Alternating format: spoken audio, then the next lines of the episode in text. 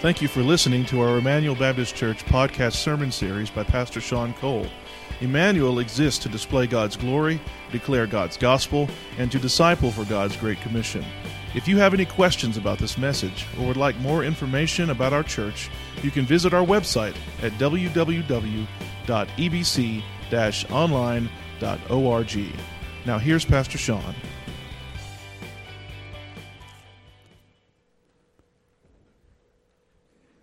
And as you're turning there, I want to ask you a question, and, and, you don't have to answer by raising your hands, but how many of you have ever had one of those freak out moments that you were freaked out?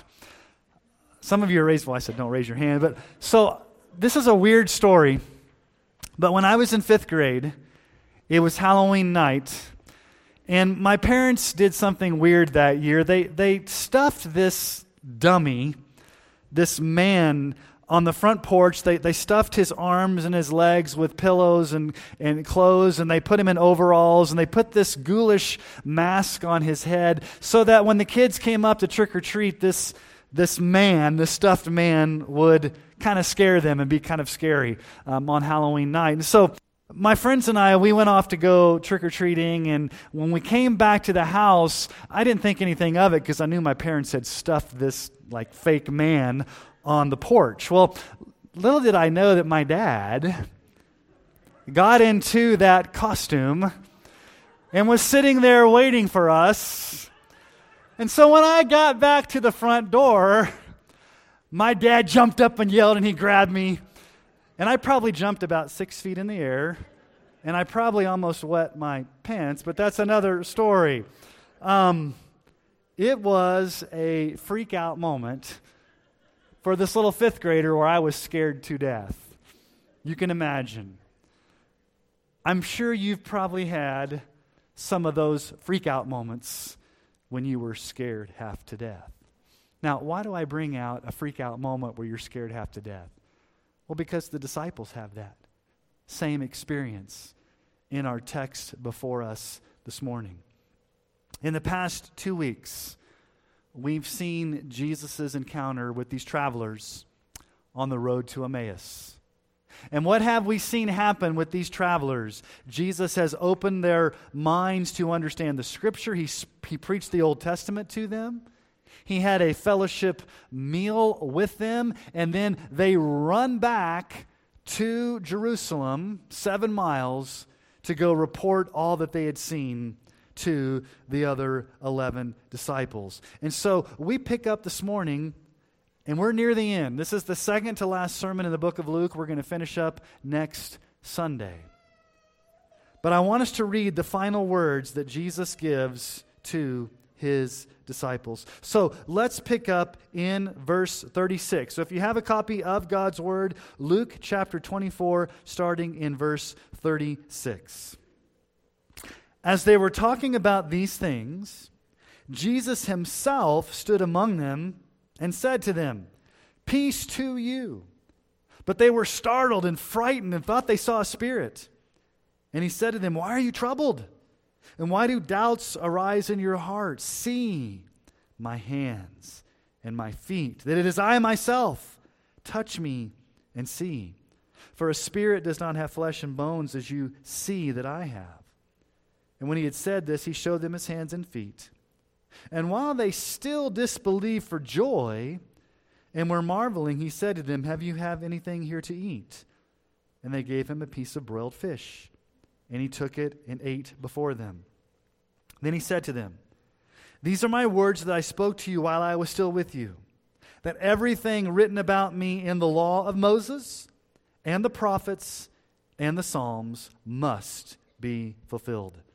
Then he opened their minds to understand the Scriptures and said to them, Thus it is written that the Christ should suffer and on the third day rise from the dead, and that repentance and forgiveness of sins should be proclaimed in his name to all nations, beginning from Jerusalem.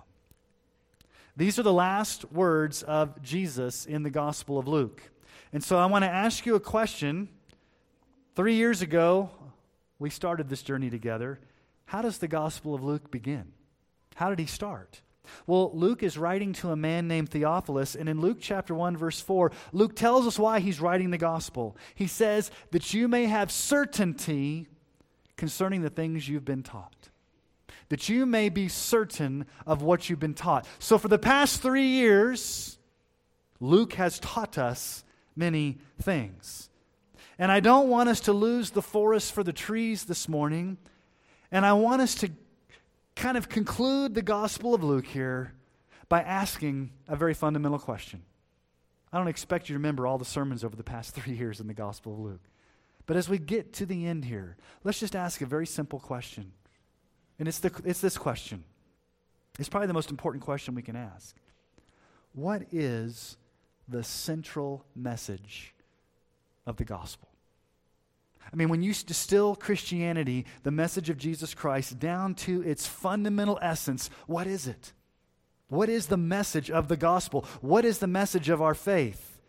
And Jesus, here in the final chapter of Luke, gives us the essence, the heart of the gospel. And it is this here's the answer that Jesus gives us Jesus gives you peace with God through the forgiveness of sins. Jesus gives you peace with God through the forgiveness of sins. Now, this may sound elementary. Well, that, that sounds pretty like I understand that. I understand what that means. Yes, it is elementary. Yes, it is central. But let us never lose sight of the heart of the gospel. Let us never lose sight of the central message of our faith. Now, this statement assumes two things. Number one, it assumes that before you have a relationship with Christ, you don't have peace with God. That assumes you don't have peace with God and you need peace with God. It assumes something else. It assumes you need to have your sins forgiven. Most people do not wake up thinking that they are at war with God and they need to have their sins forgiven. But those two assumptions are fundamental to Christianity. You need peace with God and you need your sins forgiven. And so, as we come to this passage of Scripture, Jesus has resurrected from the dead. He's the risen Christ. He appears to his disciples. They freak out, they are startled. He just appears before them. They're skeptical, they're doubting. And Jesus gives two convincing proofs of his resurrection. The first proof is he says, See, see with your eyes, see the scars in my hands and feet, and touch me. I am flesh and blood. I'm the risen Christ. I have a resurrected body. See and touch with your own eyes. And notice what he says there. He says in verse 39 See, my hands and my feet, that it is I myself. Touch me and see, for a spirit does not have flesh and bones as you see I have. It's my it's me. It's a very emphatic in the original language, it's very emphatic. Jesus is saying, It is me. It, it is I. It is me. It's not a ghost. I am literally right here before you. Touch and see with your own eyes and with your own hands. This same Jesus who just days before was crucified on a cross, bearing God's wrath, is now the resurrected Christ. So, number one, he says, Touch me, see with your own eyes. But the other convincing proof is he says, Hey, I'm going to have a piece of fish. I'm going to eat some broiled fish. A ghost does not eat. So, Jesus physically eats broiled fish as a way to show that he is truly the resurrected Christ, that he is real. He's not a ghost, he's not an apparition, he's not a spirit. He is literally Christ raised in the glorified body.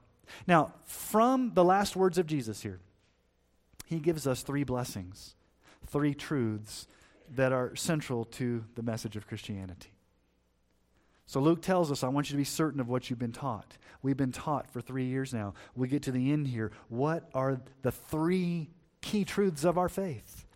Well, they all start with the letter G, and you're going to have to wait until we get there, each G.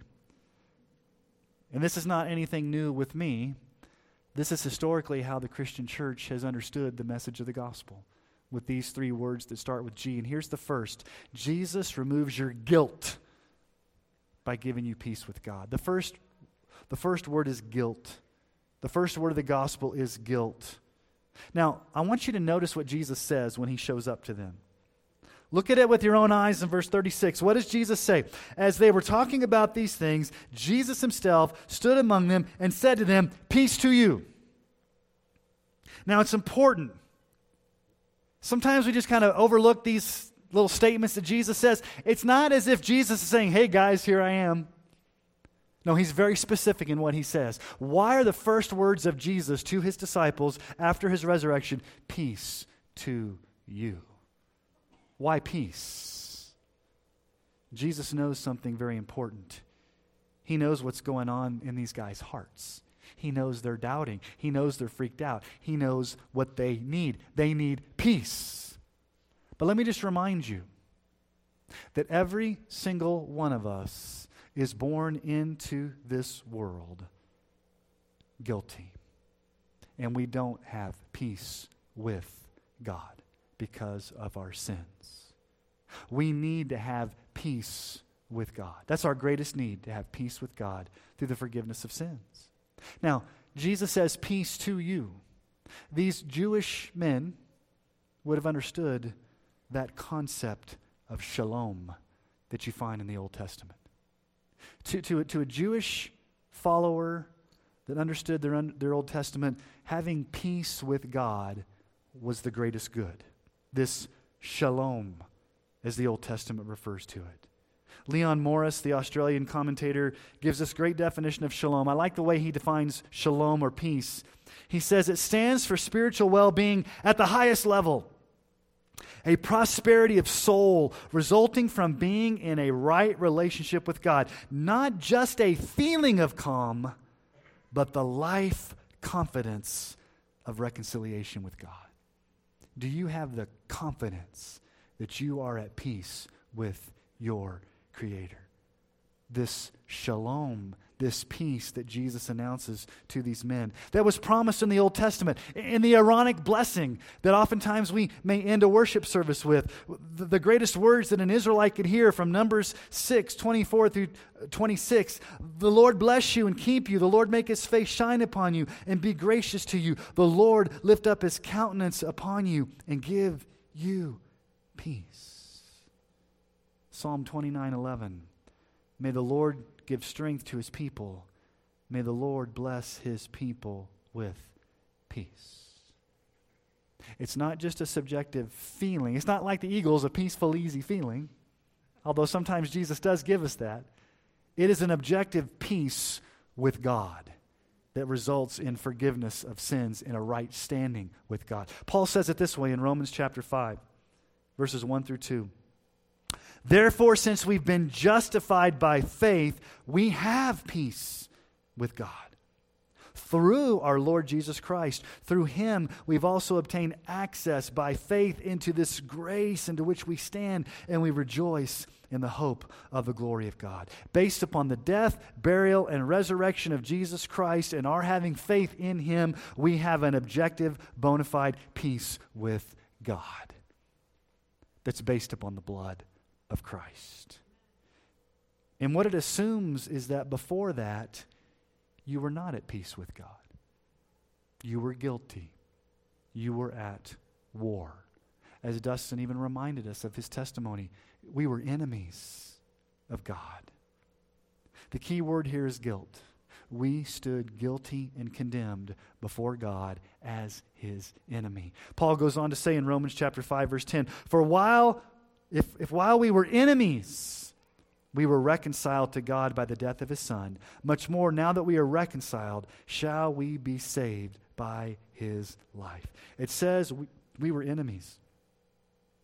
Most people don't wake up every day thinking they're an enemy of God, that they're at war with God that they need to have peace with God. But the Bible's very clear. Everyone without Christ stands guilty as God's enemy. And your greatest need is to have peace with God. Ephesians 2 13 through 14. But now in Christ Jesus, you who were once far off have been brought near by the blood of Christ, for he himself is our peace. Notice, Jesus himself is our peace.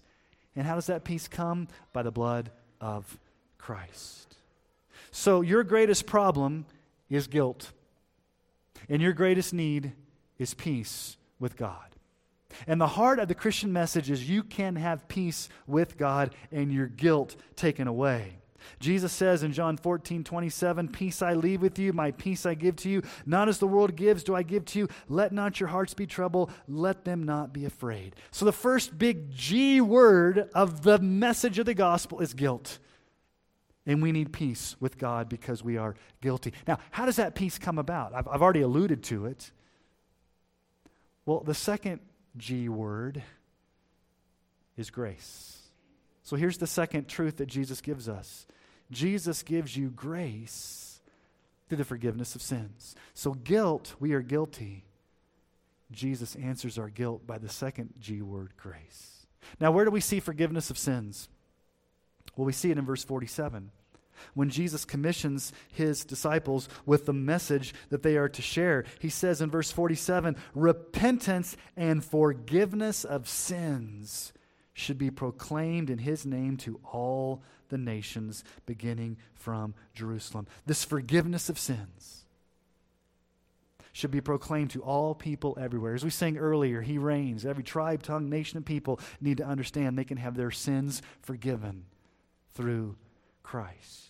He can completely wipe away all your sins, past, present, and future. Colossians 2:13, "And you who were dead in your trespasses and uncircumcision of your heart or flesh, God made alive with him, having forgiven us all our trespasses, not some of them, but all of them, by canceling the record of debt that stood against us with its legal demands. This he set aside, nailing it to the cross." So you are guilty and you need peace with God. How does God answer your guilt? He answers your guilt with grace through the forgiveness of sins. But this forgiveness is not automatic. You must believe in Jesus. You must trust in him. And there are some things here that Jesus says you must believe. And so in verses 44 and 47, Jesus gives us the substance of the Bible, the substance of the gospel. Notice what he says in verse 44. He said to them, These are my words that I spoke to you while I was still with you, that everything written about me in the law of Moses, the prophets, and the Psalms must be fulfilled. Now, that's the entirety of the Old Testament because the New Testament had not been written at this point. But, but the, the, the prophets, the Psalms, the law of Moses, that's the entirety of the, the written Bible at that time. And so Jesus is saying you must believe the truth about what the Bible says about Jesus. The Bible's very clear about who Jesus is, and we must understand this truth. And notice again, it says there that Jesus opened their minds to understand the Scripture. Third time we've seen this concept of Jesus doing this amazing work with the Scriptures. In verse 27, you go back, he interpreted the Scriptures to them. Verse 32 their hearts burned within them as he opened their minds to the scriptures. And here for the third time, Jesus is opening their minds to the scriptures. And so, this, what Jesus is doing here is he's explaining, he's expositing, he's interpreting, he's teaching the Bible, the Old Testament, to these men. As a matter of fact, Luke uses the same word here for what Paul does when Paul goes to, to Thessalonica on his second missionary journey. In Acts 17, 2 through 3, as Paul went in, as was his custom on three Sabbath days, he reasoned with them from the scriptures, explaining, that's the same word used here, explaining and proving that it was necessary for the Christ to suffer and to rise from the dead, saying, This Jesus whom I proclaim to you is the Christ. What do you and I need to have happen? We need to have our hearts and our minds open to the scriptures, the way Jesus does to these men here. Now, it's interesting in the book of Acts, Luke, who also records here, talks about a woman whose heart was opened. Now, here, Jesus opens their minds in Luke, the Holy Spirit opens this woman's heart. So in Acts 16 14, one who heard us was a woman named Lydia from the city of Thyatira, a seller of purple goods who was a worshiper of God. The Lord opened, that's the same Greek word that's used here. The Lord opened, but this time not her mind, but her heart. The Lord opened her heart to pay attention to what was said by Paul. So here's the, here's the issue. Every single one of us needs to have our hearts and our minds opened to the truth of the scriptures. Now, you ask the question, why do we need to have this happen to us? You can't open your heart, you can't open your mind. It has to be done to you supernaturally by the power of the Holy Spirit. Why? Well, Paul gives us the answer in 1 Corinthians 2:14. The natural person does not accept the things of the Spirit of God, for they are folly to him, and he's not able to understand them because they're spiritually discerned. The natural person is an unsaved person, a lost person, a person that doesn't have Jesus in their life. They don't understand truth, they don't understand the things of the Spirit. Without Jesus, you are spiritually dead in your sins, and you need this supernatural opening of your heart and your mind to understand truth. And when that happens, when the Holy Spirit does that, there are some things you must believe about Jesus that Jesus tells us right here. We see this very clearly in verses 46 and 47. So, what are these things that you must believe? What's the sum and substance of the gospel? Well, you must believe that Jesus is the one and only way. What does Jesus say about himself there in verse 46? He said to them, Thus it is written that the Christ, the Christ should suffer. That word is Messiah, the anointed king, the only way of salvation, our Lord Jesus the Christ. What did Jesus say in John 14, 6? I am the way, the truth, and the life. No one comes to the Father except through me. You got to believe Jesus is the only way of salvation. There's no other way. Well, what else do you need to believe? What else is the sum and substance of our gospel message? Well, Jesus says here, you must believe that Jesus suffered on the cross. He says there in verse 46, thus it is written that the Christ should suffer. Now, that's where we get the word passion, the passion of the Christ. A lot of people don't understand. The passion of the Christ is not talking about Jesus' passion and going to the Christ, his emotion. The word passion comes from the Latin word paschal or pacho, which means to suffer. So when we talk about the passion of the Christ, we're talking about the suffering. The, the physical anguish that Jesus experienced on the cross and the spiritual suffering by taking God's wrath in our place where Jesus was rejected, where he was forsaken, where he was treated as the vilest of sinners, taking our sin. 1 Peter 3:18 for Christ also suffered. There's that Greek word suffered, pasho, suffered once for sins, the righteous for the unrighteous, that he might bring us to God, being put to death in the flesh, but being made alive in the spirit. So Jesus is the only way of salvation. He's the Christ. He suffered on the cross. What else do you need to believe? You need to believe that Jesus rose from the dead. What does Jesus tell us here? Verse 46, he said to them, Thus it is written that the Christ, the Messiah, the Lord, should suffer on the cross and on the third day rise from the dead. You must believe the resurrection. 1 Corinthians 15, 17, if Christ has not been raised, your faith is futile and you're still in your sins. Our, our faith is meaningless. So, at its heart, Again, let's not lose the forest for the trees. Let's get to the very heart of things here. At the very end of Luke, Jesus gets us to the heart. You must believe that Jesus is the only way of salvation, and at its essence, you must believe in the death, burial, and resurrection of Jesus for the forgiveness of your sins. That's the, that's the central message. And Jesus is bringing us to a, to a laser sharp close at the, book of, at the end of the book of Luke. But there's another aspect here that Jesus includes. Did you notice it? Let's look at verse 46 and 47. He said to them, Thus it is written that the Christ should suffer and on the third day rise from the dead, and that repentance and forgiveness of sins should be proclaimed in his name to all nations. Repentance. You must repent of your sins. Paul is preaching at Mars Hill a bunch of ungodly people that are worshiping a false God, the unknown God.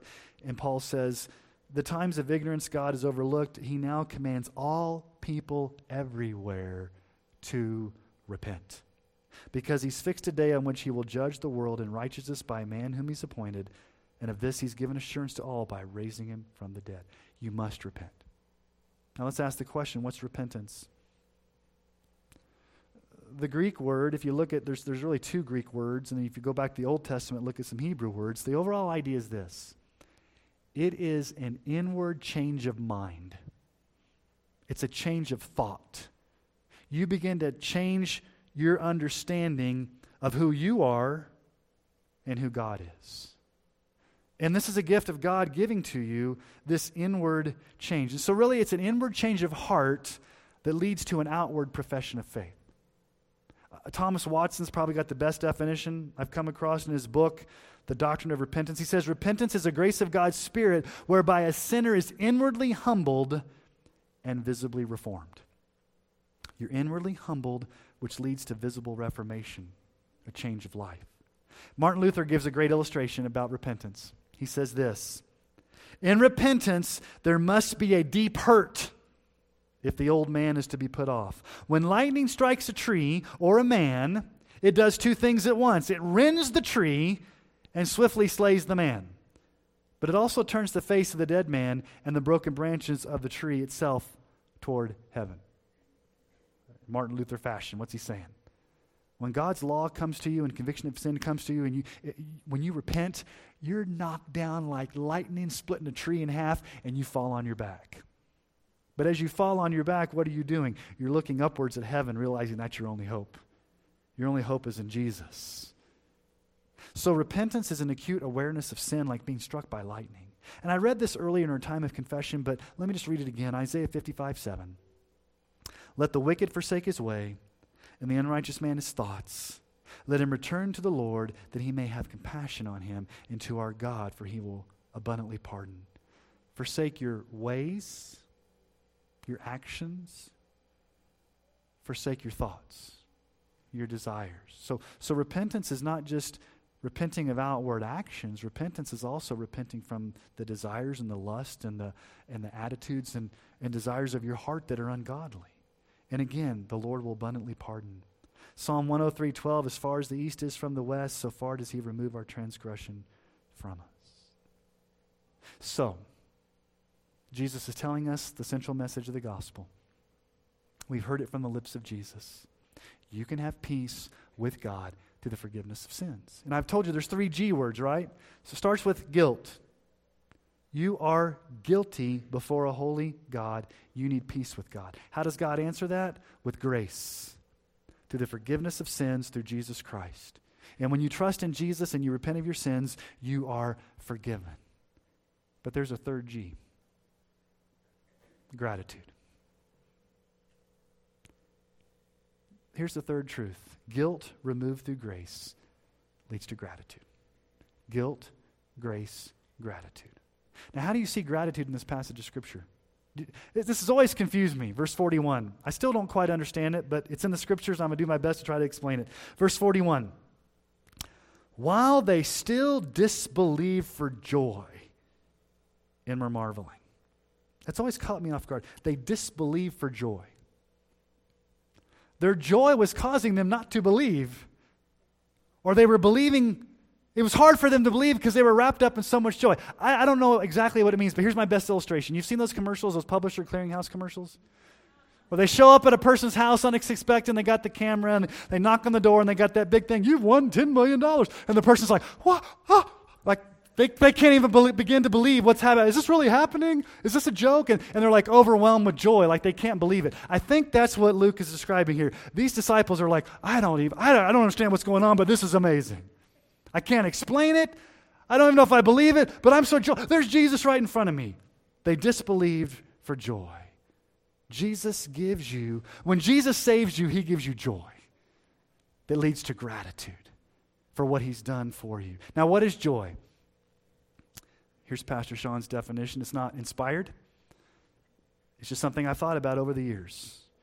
Joy is that deep seated sense of contentment peace, security, regardless of your circumstances, where you trust in the absolute sovereignty of God to take care of you. It's not your circumstances. You can have really bad circumstances and God still give you joy because it's in his sovereignty and his goodness deep in your heart. That's why Nehemiah 8:10 says, "For the joy of the Lord is your strength." guilt, grace, gratitude. Guilt removed by giving you a permanent peace. Grace imparted to you by giving you permanent forgiveness of sins. And then Jesus gives you a permanent joy so that you can live a life of gratitude.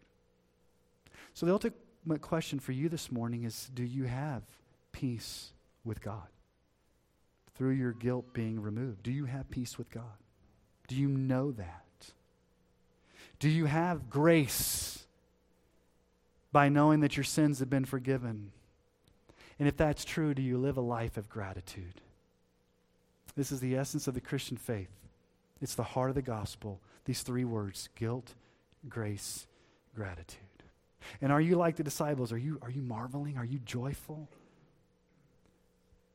J.C. Ryle said this The happiest Christian, when somebody says the happiest Christian, you got to stand up and say, What's the happiest Christian?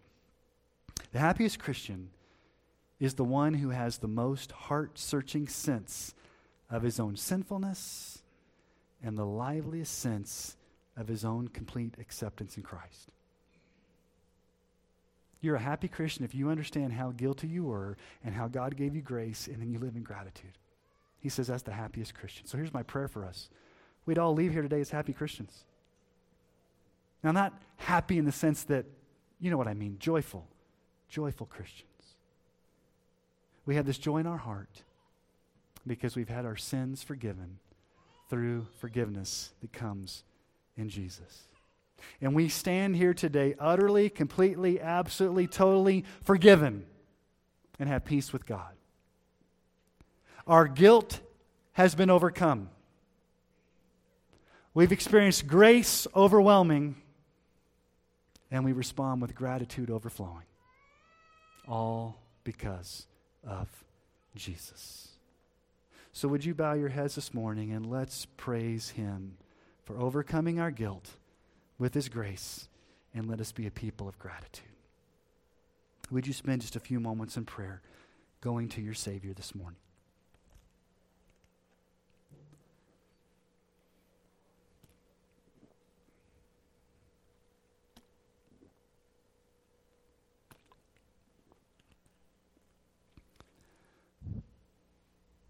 Father, we know that we are guilty sinners who deserve nothing but wrath and hell because we stand condemned as enemies of you.